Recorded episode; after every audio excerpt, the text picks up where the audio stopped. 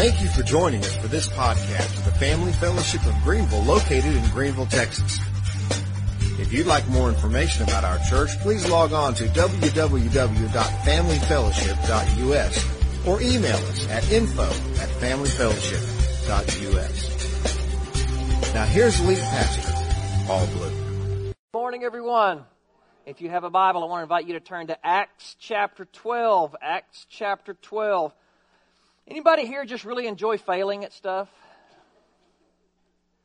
I hate to fail at things. Um, as a young boy, you know, probably 10, 10 years old or younger, uh, baseball was probably my best sport. It's one of those things that just, I had an older brother, and so we spent a lot of time playing catch, throwing to each other, all that. So it was just something that, you know, as, as, a, as a little guy, it kind of came easier to me because I had an older brother. But then when I got to probably about 12 years old, 13, something like that, my vision started going a little bit and I didn't realize it. You know, when it, when your vision goes slowly, you don't realize what you don't see anymore. And uh, so I couldn't see, and I was getting into the older levels of baseball, I couldn't see the baseball spinning anymore. So all they had to do was throw a curve, and I did not know where it was going. So I quit baseball, focused on basketball, and uh, so after many years of not playing baseball and then several years of not playing softball either, because we used to do that some in, in, in the church leagues here, um, I, we were at youth camp one summer. And there was a softball game that was going on, and so they asked me to play, and I did. And to make a long story short, after a long time of not playing baseball or softball in a softball game, I struck out which is a total fail. You should never strike out in softball, but I did. Um, so, you know what I did for the next few years at camp? I volunteered to umpire. That's what failure will do. When we fail at things, often what happens is, is because we hate the feeling that comes with it, we give up on that thing that we failed at. Figure, what's the use? So we don't put ourselves in the position to fail again. The reason I think that many Christians have stopped praying, by the way, you do realize that probably the most talked about thing and least practiced thing in Christianity is prayer. What happens is the reason that many stop praying is because something happened somewhere and they prayed and it didn't work out the way that they thought, and so they believed that their prayer failed, and as a result, they don't do it anymore. We asked God for something, and that something did not happen the way that we were asking God, and so we just, we quit asking. I think the biggest reason people feel like they are failures at prayer is because they have a misunderstanding of how prayer works. And I kind of just decided to kind of follow what we're doing today, follow up last week. We were talking about how thankfulness and prayer, they have to go together. But I just felt like maybe there was a little more that we could talk about in that. So I want to just kind of follow up on that this morning to talk about prayer again. The reason that, that people, I think, often feel like their, their prayer fails is because they have grabbed a verse or two out of Scripture and they have interpreted that verse or two on an island by themselves instead of within the context of all of the Bible and, and, and all that the Bible has to say about prayer. See, a, a verse of the Bible is not the puzzle, it's just a piece of a bigger puzzle. And so we have to take that piece and we have to see it in the context of, of all the other pieces. And what happens is, is often we just look at that one verse or maybe two verses, and when things don't work out the way that they look like they should in that verse, we give up. A great example of that when we're talking about prayer is Matthew 21, verse 22. Jesus is speaking here, and he says this You can pray for anything. And if you have faith, you will receive it. Now, what happens is, is we take that one verse and we read it and we go, okay, well, I'm going to ask for anything. I'm going to have faith. And so God owes it to me to, to do it. But that's just not exactly how it works. And I hope to be able this morning to kind of help you see a little bit bigger picture. Um, so often what happens is, is we, we want something. We, we pray for it. And in the context of this verse, if we don't get it, we assume, I didn't have enough faith. Because the Bible said that if I had faith and I asked it, I would receive it. So I guess I didn't have enough faith. And since I didn't have enough faith for that to be answered, I guess I don't have enough faith for anything to be answered. And so as a result, we just stopped praying altogether. I'd like to ask, uh, to, I'd like to address that this morning. So here in Acts chapter 12, uh, we have a story about Peter breaking out of jail, and it's caused by big prayer. So in Acts chapter 12, let's begin reading in verse 1. About that time, King Herod Agrippa began to persecute some believers in the church. He had the apostle James, John's brother, killed with a sword. When Herod saw how much this pleased the Jewish people, he also arrested Peter. This took place during the Passover celebration. Then he imprisoned Peter, placing him under the guard of four squads of four soldiers each, so 16 soldiers. Herod intended to bring Peter out for public trial after the Passover. So here we have the story of Peter being thrown in jail. Herod had had James killed. It made all the Jewish people really happy, and so he thought, okay, well, I'll make them happy again tomorrow. So he arrests Peter, puts Peter in prison, is going to bring him to trial, and you know how this trial is going to work out, right? This is really not a fair trial. So Peter's going to also be put to death. So at the beginning of this chapter, chapter 12, James, the Bible says, is dead. Peter is in jail, and he's about to be dead. And Herod is the king. He's gloating about all of this. So, with Peter in jail, what does the church do? What do the other followers of Jesus do? They pray. Verse 5. But while Peter was in prison, the church prayed very earnestly for him. Some other translations say that they prayed constantly for him. So there was this ongoing prayer meeting, if you will. They're praying for Peter. And, and what do you suppose they're praying? Well, I think it's safe to assume that they're praying, get Peter out of jail, save, save Peter's life.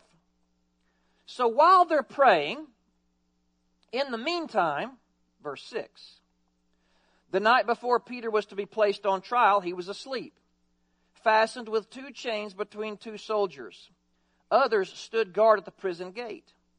Suddenly there was a bright light in the cell, and an angel of the Lord stood before Peter.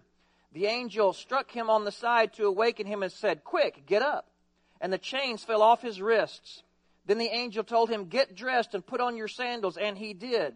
Now put on your coat and follow me, the angel ordered kind of an interesting thing here as that I just kind of want to pull out of the middle of, uh, the middle of this story. James has been killed. Peter's about to be killed. And what's Peter doing? He's sound asleep. Now, I don't know about you, but most people, when they know they're going to execution the next day, don't generally sleep too well. Apparently, Peter's not too worried about all this. You know, we talk a lot about trying to live above fear and just trusting Lord. That's exactly what Peter's doing. Peter's living above this. So, so he's going to, to go to trial in the morning, but it's just a show. It's a sham. It's, it's a way for Herod just to, to uh, get the Jews riled up and then please them again by sentencing Peter to death. There's times in our life that bad stuff's going on. And it's a great example here from Peter. Our minds just like won't shut down at night no matter what you try, you can't sleep. But Peter's sound asleep, and then when he's sound asleep, the angel of the Lord appears to him and says, Put your clothes on. We're going for a walk. Verse 9. So Peter left the cell following the angel, but all the time he thought it was a vision. He didn't realize it was actually happening. They passed the first and second guard posts and came to the iron gate leading to the city, and this opened for them all by itself.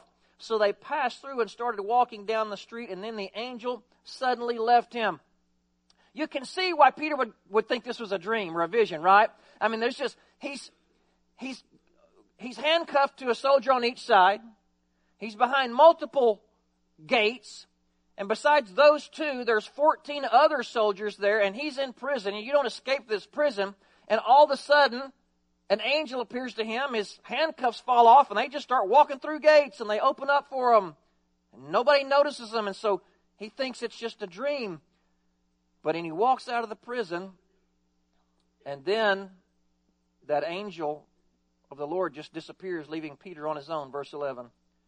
And Peter finally came to his senses. It's really true, he said. The Lord has sent his angel and saved me from Herod and from what the Jewish leaders had planned to do to me. And when he realized this, he went to the home of Mary, the mother of John Mark, where many were gathered for prayer. So, Peter gets taken and put in prison. The church is praying for him. They're praying constantly. It's a, it's a prayer where they're praying, God, please get Peter out of jail and save his life. And so he goes to the house where the church is meeting, where everyone's praying for his safe release, verse 13. And he knocked at the door. And a servant girl named Rhoda came to open it. And when she recognized Peter's voice, she was so overjoyed that instead of opening the door, she ran back inside and told everyone, Peter is standing at the door. So he goes to the door and knocks on the door. Now you don't just, as the, as the disciples, you don't just open the door at night. Because it could be Roman soldiers looking for more of Jesus' followers. So this young servant girl, Rhoda, says, Who is it? And Peter says, It's me, Peter. And she was so surprised it was him, she didn't even open the door and let him in. She left him out on the front porch and she ran in to tell the others. She said, Hey, y'all can stop praying. Peter is at the door. Verse 15. You're out of your mind, they said. Here, here let me, let me put my spin on it. So they're praying for Peter to be released. He's released. He's knocking at the door, tells them who it is. The young servant girl goes and says, You can stop praying, it's Peter. And they said, Shh, we're praying for Peter.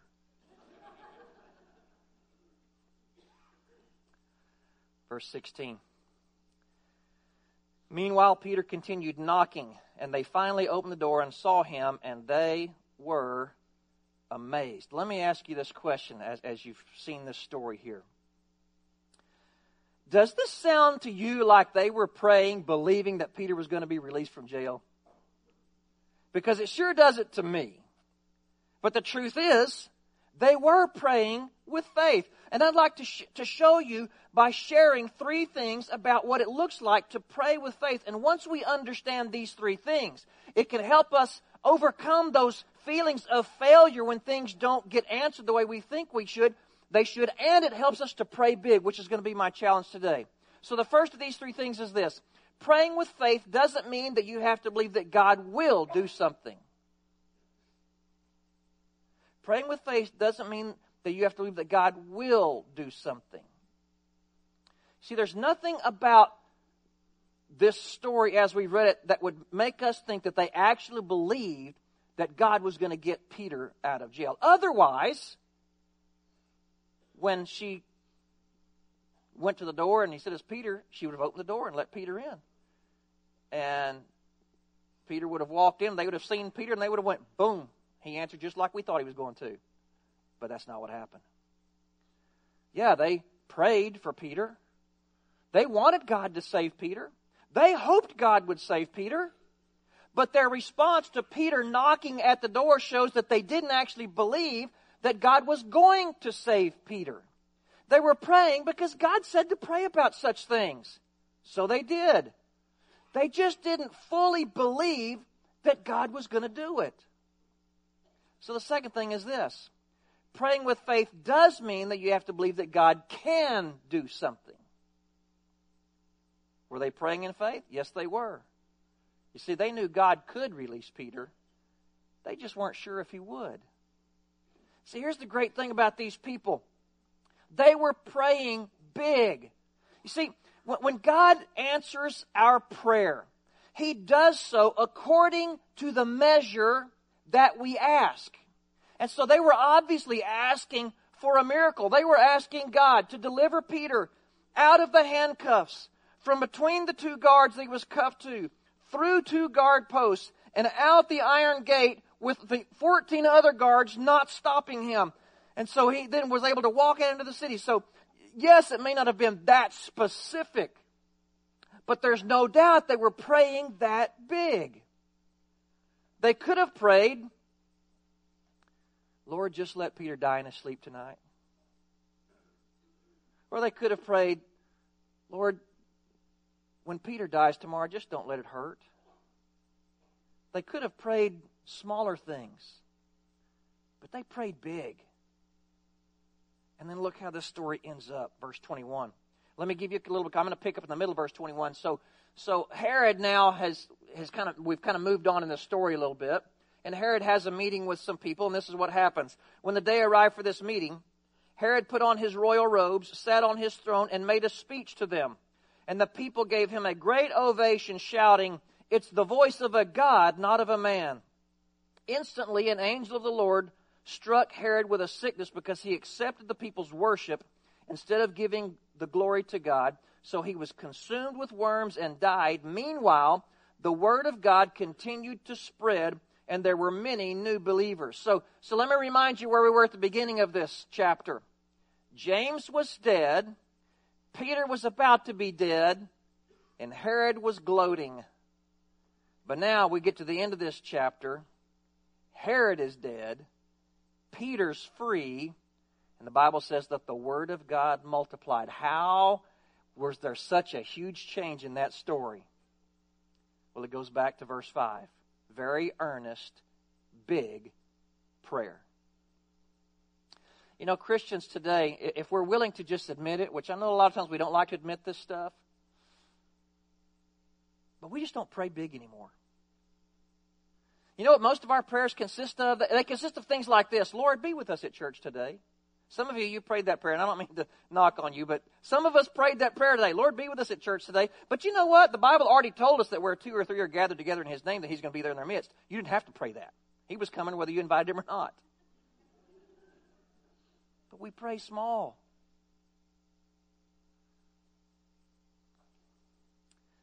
You, you've heard it said in the school systems that, that we're dumbing down some things. I think that if we're not careful, we're praying down in our prayer life. The Bible says this in Hebrews chapter 4 and verse 16 that we are to come boldly before the throne of grace. And Ephesians 3:20 says that God is able to accomplish infinite, infinitely more than we might ask or think. I think what the, the, the thing that I would love for you to, to grab from these of scripture is, is God is saying to you, challenge me. Challenge me with something when you pray. Don't, don't take these little prayers, but, but challenge me with something much bigger. God has shelves and shelves of blessings and miracles to hand out, but they remain stored up because Christians won't pay, pray big enough to challenge God. Instead of praying with boldness, we often pray with timidity, if we even pray at all. Those of you that have ever played baseball, let's just let's do a hypothetical here for my baseball players. You get to play for the Texas Rangers. You're in the World Series. It's the seventh game of the World Series. It's the bottom of the ninth. The bases are loaded, and nobody's out. You with me so far? All it means is just got to get one run home. Doesn't even have to be safe, right? You just got to get a run home. So let me ask you this. Oh, let me throw this in too. And you know what pitch is coming. Not a curveball, not a fastball. It's a 72 mile per hour changeup that's going to come right down the middle of the plate. Let me ask you this. Baseball players, that's you. You know it's coming. This is your chance to be the hero and go down in World Series history. Is there any of you that are going to square around to bunt? No. You see, there's, there's not any outs. And it's the first pitch, and you know what's happening. You know what you're going to do? You're going to swing clean out of your socks, is what you're going to do. And you're going to, in your mind, you've got this idea that I'm about to knock the crud out of this ball, and I'm going to hit a grand slam in the in Game Seven, bottom of the ninth, to win the World Series for my team. You're going to swing for the fence, is what you're going to do. If you watch baseball on TV, every now and then those those big hitters, and there's lots of them in the league right now. They they, they just they're, they're home run hitters. That's what they do. And when sometimes they swing so hard that they totally lose their balance and fall. And you know what? The announcers, at least the ones I watch, they don't make fun of them. They compliment the fact that they had their mind made up. They were swinging for the fence. In prayer, we have the opportunity to step up to the plate and swing for the fence, and a lot of Christians are squaring around to bunt. And I want to challenge you today to stop praying wimpy prayers and let's start praying big. I had a youth pastor friend years ago, and he was telling me a story about uh, a young man in his youth group. Actually, it started off as just a visitor. This was a kid that was invited, did not go to their church, but was invited to go to youth camp with them one summer. And so this, this young man's name was Russ, and, and uh, he went to, to uh, summer camp with them. He came to know the Lord and commit his life to Jesus Christ. And he went to the youth pastor and he said, Man, I never knew all of this stuff about my sin and about my need for Jesus. And I'm afraid that, that the other people that I know that they don't, they don't know either. I, I want to know how I can witness to my whole school. And they talked about it, and the youth pastor said, Well, that's what you pray for. You pray and ask God to give you the opportunity to witness to your entire school.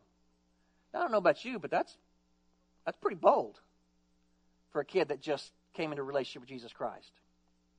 And so that's when he began to pray, Lord, give me an opportunity to witness to my whole school. I shared with you that he was on the gymnastics team, or at least I think I did, but uh, he began to witness to his teammates on the gym, gymnastics team at his school, and all of them got saved. They did well in the season and ended up losing the state championship by a tenth of a point, so they were came in second in state, and, and the school held a rally honoring a youth a, a, a pep rally honoring the team. And the administration told the team, we want you to pick one person uh, on the team to address the school, and they picked Russ. And Russ stood before his school at that pep rally and began to talk about what Jesus Christ had done for him. And he got the opportunity to witness to his entire school all at one time. Why? Because he prayed big. You see, when we pray big, that gets God's attention. And I, I think that one of the things that we've got to be willing to, to, to, if you want to say it this way, risk at failing is swinging for the fence and not at a bunt.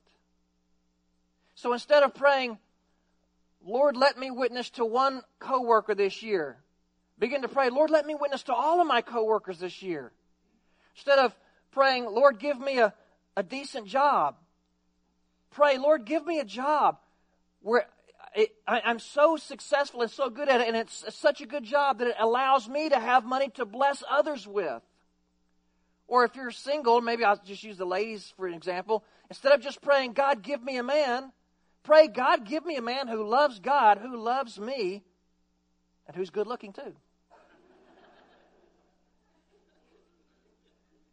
See, that kind of prayer, that gets God's attention. And here's the thing you don't even have to believe that God will make it happen. You just got to know that He can. So here's the third thing I want you to see. Praying with faith doesn't mean that God is obligated to give you what you ask for. Matthew chapter 7, Jesus is speaking about prayer. And he says this beginning in verse 7 Keep on asking, and you will receive what you ask for. Keep on seeking, and you will find. Keep on knocking, and the door will be open to you. For everyone who asks receives, everyone who seeks finds, and to everyone who knocks, the door will be opened. You parents, if your children ask for a loaf of bread, do you give them a stone instead? Or if they ask for a fish, do you give them a snake? Of course not. So, if you sinful people know how to give good gifts to your children, how much more will your Heavenly Father give good gifts to those who ask Him? And if you write in your Bible, underline or circle the word good. Because that's the kind of gifts that God gives. Parents, if our child asks for something that is good for them, aren't we inclined to say yes? I mean, if your if your if your six year old comes and says, "Mommy, can I have some broccoli?" Aren't you inclined to go, uh, "Yeah"? Or if your 16 year old comes to you and says, Dad, would you set a data limit on my phone? Now, that would be a miracle, right? But wouldn't you be inclined to say yes? Why? Because we, we are willing to give the things that we know are good. I want to show you a video um, to, to, to use as a, as a point. It's a video about someone who wanted something, and they knew that what they wanted was good. But it wasn't exactly what they thought it was. So watch this. This child will not stop insisting on tasting this. I keep telling him it's going to be gross, but he does not want to listen. So I'm going to let him find out for himself.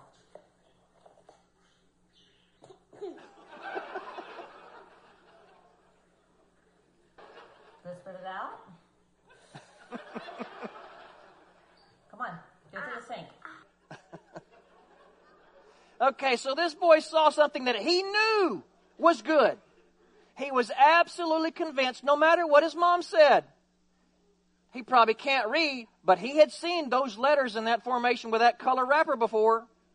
And he knew Hershey's chocolate was good. He may have even seen something very similar to that that she put in his white milk and stirred it up and made chocolate milk. He wanted it. He knew it was good for him. And apparently his mom had been telling him no for a long time, but he was insistent. So she finally let him have a taste of what he wanted. And he found out that it wasn't what he thought it was. And you know what? He might listen a little closer to his mom next time. And that's exactly how God works with us when we pray. When we pray for something that in our mind, we know this is really what I want. I know this is good for me. And even if we pray with big faith, God isn't obligated to give it to us because even if we think it's what we want, God may say no because He knows it's not what we think it is. And sometimes if we're insistent, and it isn't against His will, God might let us have a little taste of what we're asking for. Why? So that maybe we'll take Him at His word next time. See, God is under no obligation to give us what we ask for, even if we ask in faith, because God knows whether what we're asking for is actually good or not. And God gives good gifts to us. So let me close with this thought.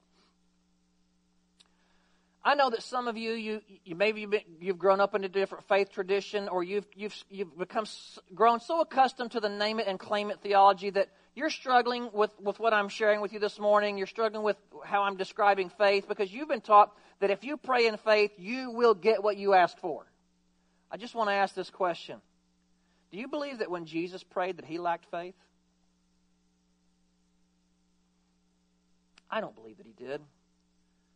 But here's an example of Jesus praying in Matthew chapter 26, verse 36. Jesus went with them to the olive grove called Gethsemane, and he said, Sit here while I go over there to pray. Verse 39. He went on a little further and bowed with his face to the ground. My Father, if it's possible, let this cup of suffering be taken from me.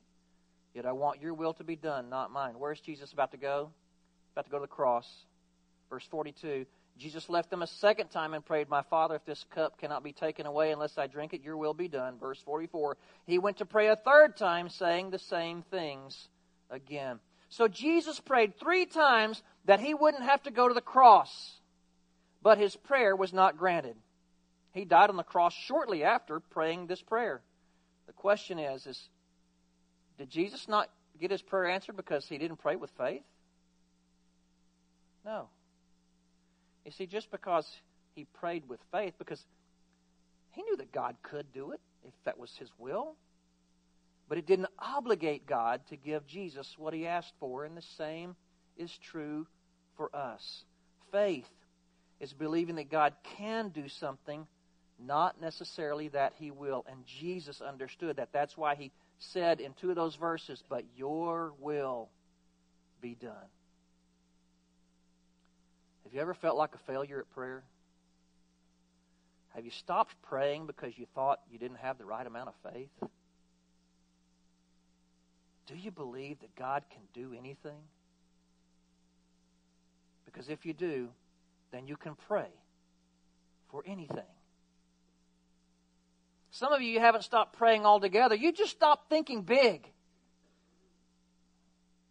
Lord, help my husband to do good at work today. Lord, help the kids to be on time at school today. Or back to, you know, what the earlier example, just give me a man. Is that all? Because if that's all you ask for, that might be all you get. Let's don't pray small. Let's pray big. I, you, you, you don't have to know if God will do it. You just got to know that He can. You have to understand that He's not obligated because He's not going to give you something that is going to hurt you. Even if you're convinced it's not baking cocoa but real chocolate. God knows what we don't know. So let's be men and women and boys and girls of prayer.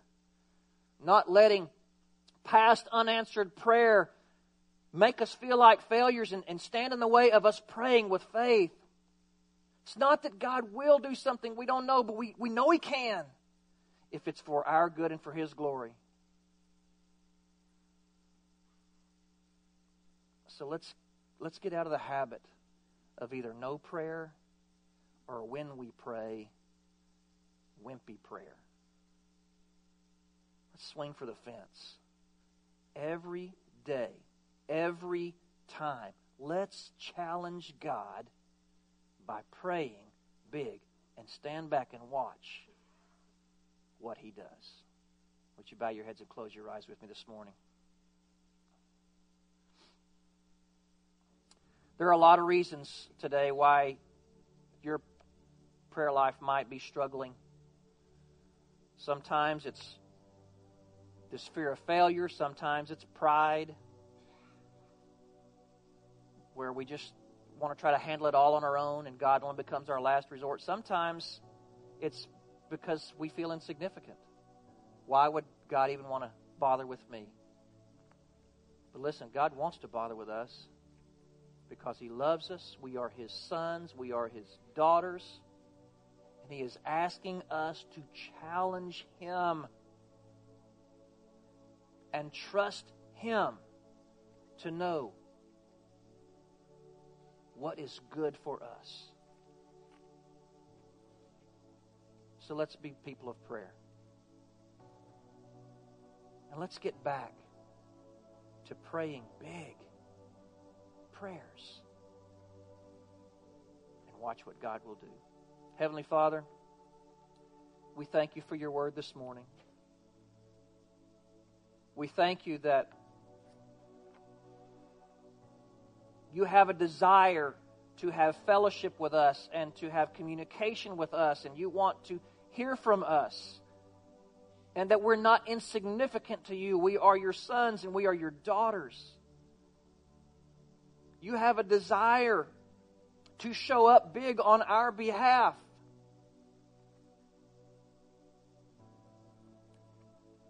Maybe the reason that some of us haven't seen you show up big for us is because we haven't challenged you at all in our prayer life. Father, give us an understanding of what it is to pray with faith. God, help us to pray big so that you can do the things that are for our good and for your glory. And I ask all this in Jesus' name.